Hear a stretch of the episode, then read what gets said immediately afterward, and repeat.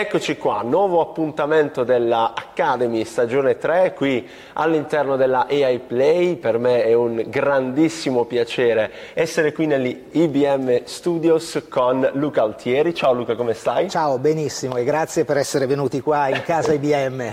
grazie a te per l'accoglienza, Luca, Vice President eh, Marketing di IBM e oggi ovviamente parleremo di marketing e intelligenza artificiale, ah, Luca. Bene, bene, sono contento. Eh, non vedevo l'ora, non vedevo l'ora di farmi questa chiacchierata con te. E partiamo subito, Luca. Eh, mi piacerebbe sapere dal tuo punto di vista eh, com'è tutta questa tecnologia, tralasciamo un attimo le AI, ma a tutta questa tecnologia, tutti gli stimoli dai device che abbiamo e, e dai, dai vari software e tool che ormai ci circondano, ogni giorno ne esce uno diverso, i consumatori, i clienti, dal, dal tuo dire, osservatorio, posizione eh, di IBM, come stanno reagendo a questi cambiamenti? Il cambiamento è epocale, epocale, epocale e continua a cambiare in maniera esponenziale, cioè la velocità del cambiamento è, è, è incredibile.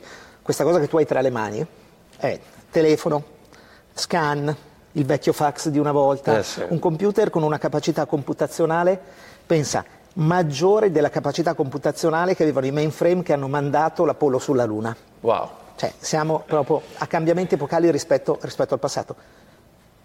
Il consumatore, il cliente ha cambiato i bisogni, quello che cerca, come lo cerca, dove lo cerca e quando lo cerca. Questa è una cosa che più o meno sappiamo tutti. Certo. Okay. Due sono i fattori, secondo me, più importanti che il processo di digitalizzazione e tecnologia ha portato nei confronti del, dei clienti e del consumatore. Il primo è un graduale passaggio dai bisogni indotti, uh-huh. quindi, quindi, c'erano guidati dall'esterno okay.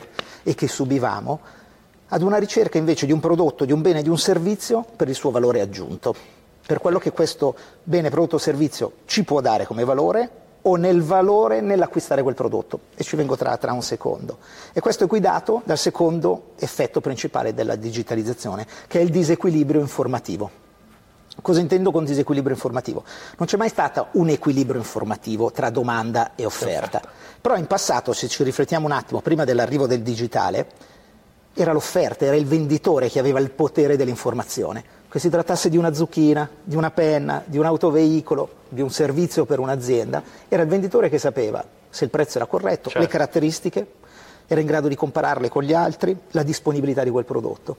Pensa alla macchina, andavamo a comprare la macchina, quanti concessionari dovevamo vedere? Eh sì, infatti. N concessionari. Poi andava bene essere di Milano o di Torino. Io che vengo da un paesino della Brianza, cioè ne andavo a vedere al massimo due, quindi era, anche il, noi, anche noi, cioè, anche noi. era il venditore che sapeva tutto. Certo. Questi strumenti qua hanno aperto la finestra sul mercato, ci permettono in tempo reale di accedere a un numero incredibile di informazioni e hanno spostato l'equilibrio delle informazioni. Chi ha le informazioni oggi è il cliente. Condivido. Io so se quel bene è disponibile, le caratteristiche di quel bene e compararle con gli altri, i prezzi di quel prodotto e quindi ha reso il consumatore molto più esigente, vuole essere riconosciuto, vuole avere delle offerte personalizzate, vuole, lo diciamo prima, acquistare come e quando e dove vuole e vuole anche un'esperienza. Il valore aggiunto non è solo nel prezzo o nella qualità del prodotto, ma è come posso acquistare quel prodotto, un'esperienza. Certo. Eh, restando sempre su, sul consumatore, restiamo dal lato della domanda, intravedi anche eventualmente dei trend, qualcosa che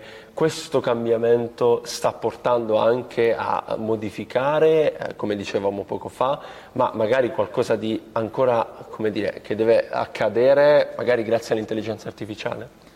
Allora, deve ancora accadere una piena consapevolezza uh-huh. delle cose a cui io posso giungere, delle cose di cui posso usufruire. Oggi l'intelligenza artificiale, così come altre tecnologie, sono intorno a noi, ma c'è ancora una questione culturale e anche di competenze nel mercato italiano che non ci permette la totale adozione delle stesse. Certo sia nel mondo dell'offerta e sia nel mondo, nel mondo, della domanda. Quando si arriverà a questa maggiore consapevolezza di quello che si può ottenere e offrire tramite queste tecnologie, allora veramente arriveremo al, al next step. Poi, l'altro trend che ravvedo è non relativo alla tecnologia, ma alla consapevolezza del cliente. La capacità di aprirsi al mercato e di avere informazioni ovunque. Uh-huh uniamola al periodo purtroppo triste della pandemia che abbiamo vissuto, ha portato ad un risveglio valoriale. Uh-huh.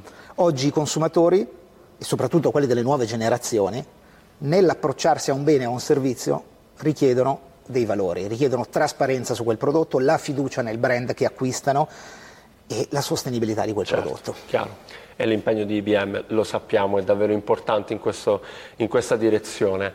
Ci spostiamo, il nostro marketer eh, che guarda la domanda, abbiamo un po' analizzato qualche punto eh, in più rispetto alla tecnologia a favore, ci spostiamo dal lato dell'offerta. Sempre dal tuo punto di vista, dal punto di vista di eh, IBM, insomma, come trovi le aziende, come si stanno approcciando alla tecnologia, all'intelligenza artificiale e al cambiamento di cui abbiamo parlato poco fa?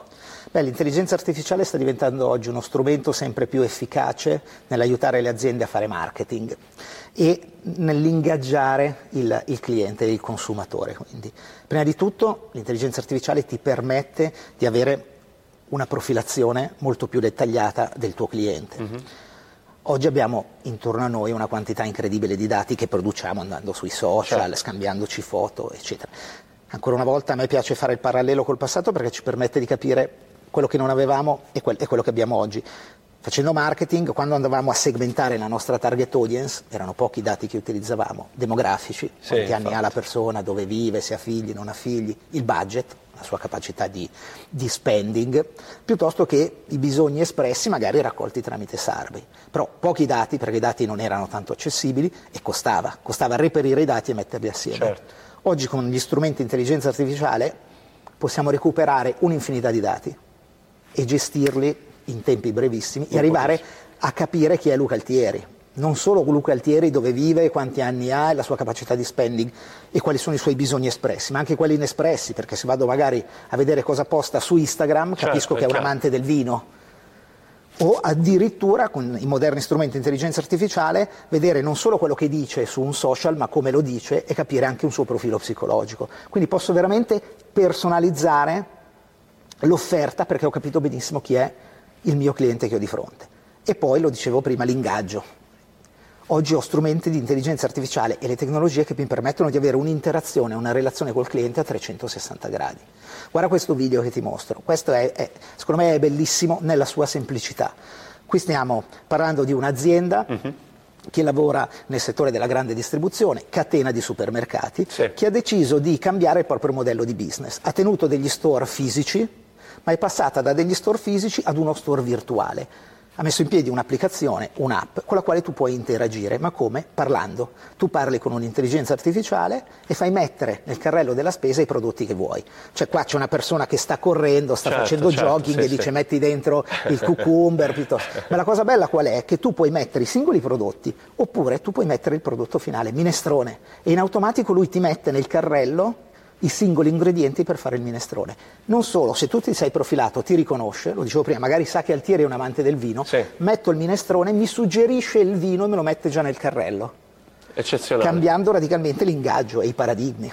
Eccezionale. Possiamo dire che nel corso di, eh, dello scorso secolo il modo di fare marketing eh, era più o meno lo stesso, poi è arrivato il digitale e ha stravolto totalmente le, le regole del gioco, soprattutto per il marketer, con le AI questo è successo di nuovo. Sì, con le AI questo è successo di nuovo. Hai un nuovo strumento che ti cambia radicalmente i paradigmi e che, che tu devi utilizzare. Oggi è imprescindibile, è uno strumento che devi portare all'interno della tua azienda per essere efficace nei confronti del, dei tuoi clienti e del mercato e ti devi dotare delle competenze perché non è solo tecnologia, certo. devi avere la competenza per farlo e quindi cambi.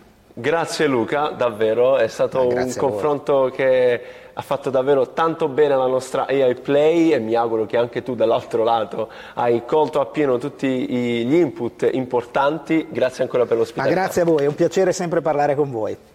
Ciao. Ciao.